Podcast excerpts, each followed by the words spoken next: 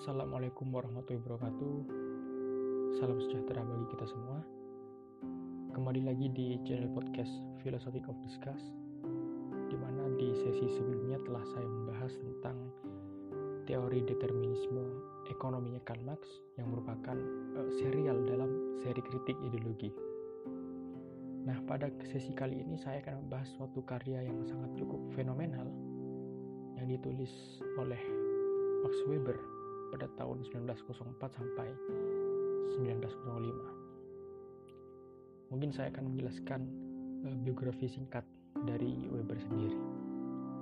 Maximilian Weber atau yang uh, dikenal Max Weber lahir di Erfurt, Jerman pada 21 April 1864 dan meninggal di Munchen pada 14 Juni 1920. Weber berasal dari kalangan keluarga yang cukup terpandang. Ayahnya menempati posisi politik penting di Jerman, sedangkan ibunya merupakan uh, penganut Calvinis Protestan yang taat. Nah, dari ibunya nanti Weber mendapat pengaruh bagi karya fenomenalnya ini. Weber belajar hukum, kemudian ekonomi, sejarah, dan sosiologi di Universitas Heidelberg Göttingen, eh, kemudian Berlin dan Freiburg. Max Weber sempat mengalami eh, depresi kuat atau semacam gangguan jiwa setelah ayahnya meninggal yang menyebabkan ia sedikit uh, depresi ya dan karya ini karya etika protestan ini nanti ditulis Weber setelah ia mengalami uh, depresi itu. Dan tentu juga banyak terpengaruh dari sang ibu yang tak lain penganut Calvinis Protestan. Nah, sebelum membahas lebih jauh tentang etika Protestan, saya akan menjelaskan beberapa kerangka sosiologi Weber untuk uh, menjelaskan struktur dasar dalam cakupan tema utama yang akan saya bahas ini.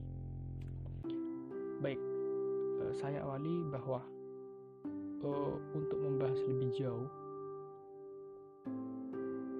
Weber memberikan pemahaman terhadap sosiologi itu harus menganalisa perilaku aktual atau yang Weber sebut sebagai tindakan sosial. Nah, hal yang menarik di dalam kajian sosiologi Weber adalah bahwa e, masa sebelum Weber, objek kajian sosiologi itu adalah masyarakat, institusi sosial, dan budaya. Nah, setelah Weber hadir, kemudian ia menyatakan bahwa kajian sosiologi itu adalah tindakan individu yang penuh arti dan makna terhadap individu lain. Nah, hal ini sangat jelas sekali bagaimana Weber membalikkan paradigma sosiologi yang awalnya makro menjadi mikro. Yang awalnya strukturnya adalah masyarakat, kemudian beralih ke struktur individu. Weber pernah berkata bahwa bagaimana bisa kita mempelajari masyarakat sedangkan masyarakat itu terdiri dari sekumpulan individu yang memiliki pola pikir serta perasaan yang berbeda-beda. Ditambahkan pula bahwa oleh Weber bahwa tidak ada yang namanya masyarakat, melainkan sekumpulan individu dengan kepentingannya masing-masing. Hal ini tentu bertolak belakang dengan paradigma sosiologi yang dikemukakan oleh Durkheim bahwa kajian sosiologi adalah studi sistematis tentang fakta sosial yang dalam hal ini masyarakat dilihat sebagai e, sebuah kesatuan yang harmonis. Jadi konsep kunci dalam paradigma Weber adalah tindakan sosial yang tentu berbeda dengan tindakan individu. Kalau tindakan sosial itu tindakan yang dilakukan dengan mempertimbangkan orang lain atau dapat memberi pengaruh di lingkungan atau masyarakat.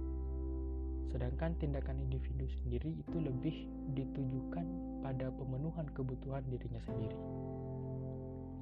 Sebagai contoh misal ketika e, seseorang makan, itu lebih ditujukan pada kebutuhan diri karena untuk mendapatkan energi atau e, pertumbuhan badan misalnya.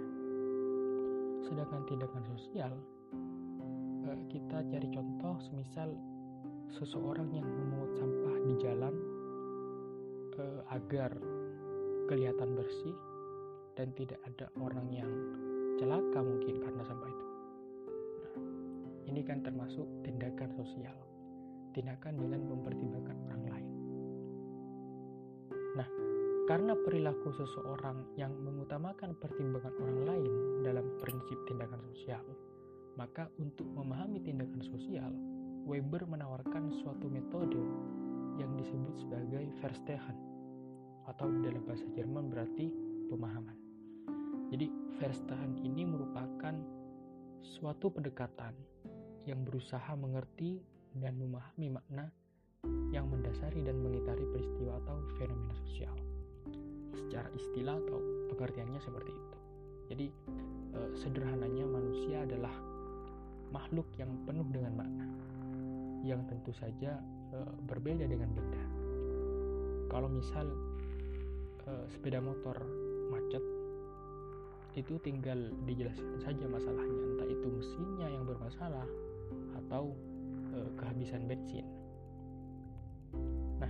kalau manusia itu tidak bisa dijelaskan begitu saja perilaku dalam dirinya ketika melakukan sesuatu. Perlu pemahaman yang mendalam katanya Weber yang dalam hal ini perlu metode yang dinamakan Verstehen misal contoh e, seseorang membeli mobil itu bisa dikategorikan itu memang kebutuhannya dia karena mobilitas kesehariannya yang tinggi misal atau cuma sekedar prestis dalam masyarakat. Nah, ini kan jelas.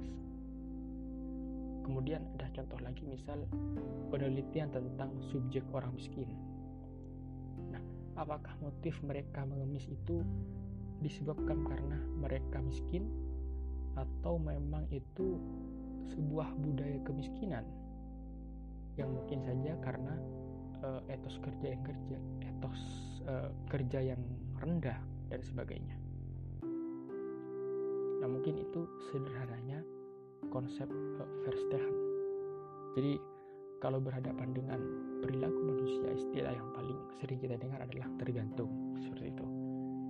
Ya tergantung dia dia melakukannya seperti apa seperti itu biasanya kan sering seperti itu sehingga konsep Verstappen itu termasuk pada jenis tipe tindakan sosial yang dalam hal ini Weber memberikan empat tindakan sosial yang di antaranya rasionalitas instrumental, kemudian rasionalitas nilai, rasionalitas afektif, dan yang terakhir eh, rasionalitas tradisional. Saya tidak akan menjelaskan teori dan pengertiannya, tapi saya mungkin akan mengklasifikasi jenis rasionalis itu dalam dua tipe, yakni tindakan sosial rasional dan non rasional. Perlu dipahami sendiri bahwa non rasional itu berbeda dengan irasional. Jadi, tipe tindakan rasional itu adalah tindakan yang paling efektif untuk mencapai tujuan Semisal kalian ingin membeli suatu barang tertentu. Nah, usaha kalian yakni bekerja, kemudian upahnya sebagian ditabung untuk kemudian dibelikan barang tersebut. Oke, simple. Jadi sifatnya lebih ke untung rugi.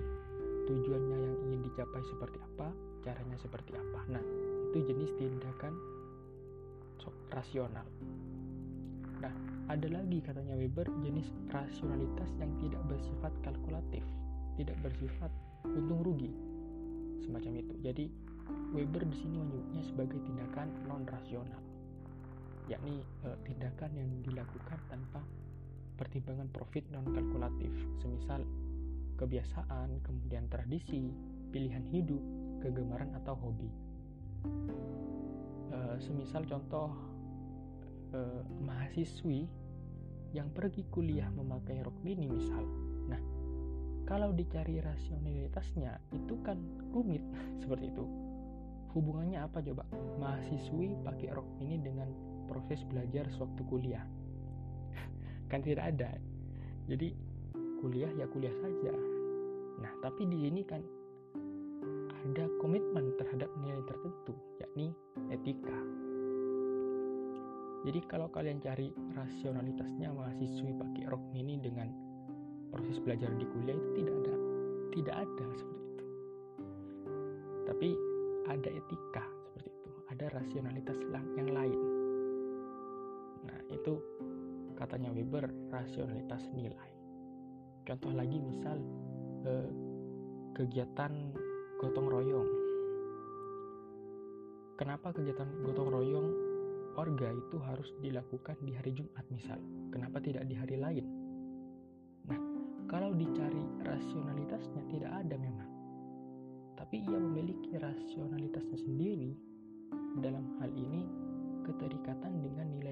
yakni kebiasaan masyarakat. Sehingga kebiasaan masyarakat X kalau kegiatan gotong royong itu dilakukan pada hari Jumat memang seperti itu. Nah ini tindakan non rasional yang katanya Weber bukan irasional.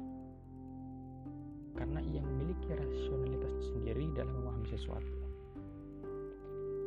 Ada lagi satu teori terkenal dari Weber yang sebelum kita masuk ke tema utama tentang etika Protestan yang ini ditemui dalam buku yang, bukunya yang berjudul uh, Objective in Social Science tahun 1904 yang disebut sebagai konsep tipe ideal atau ideal type.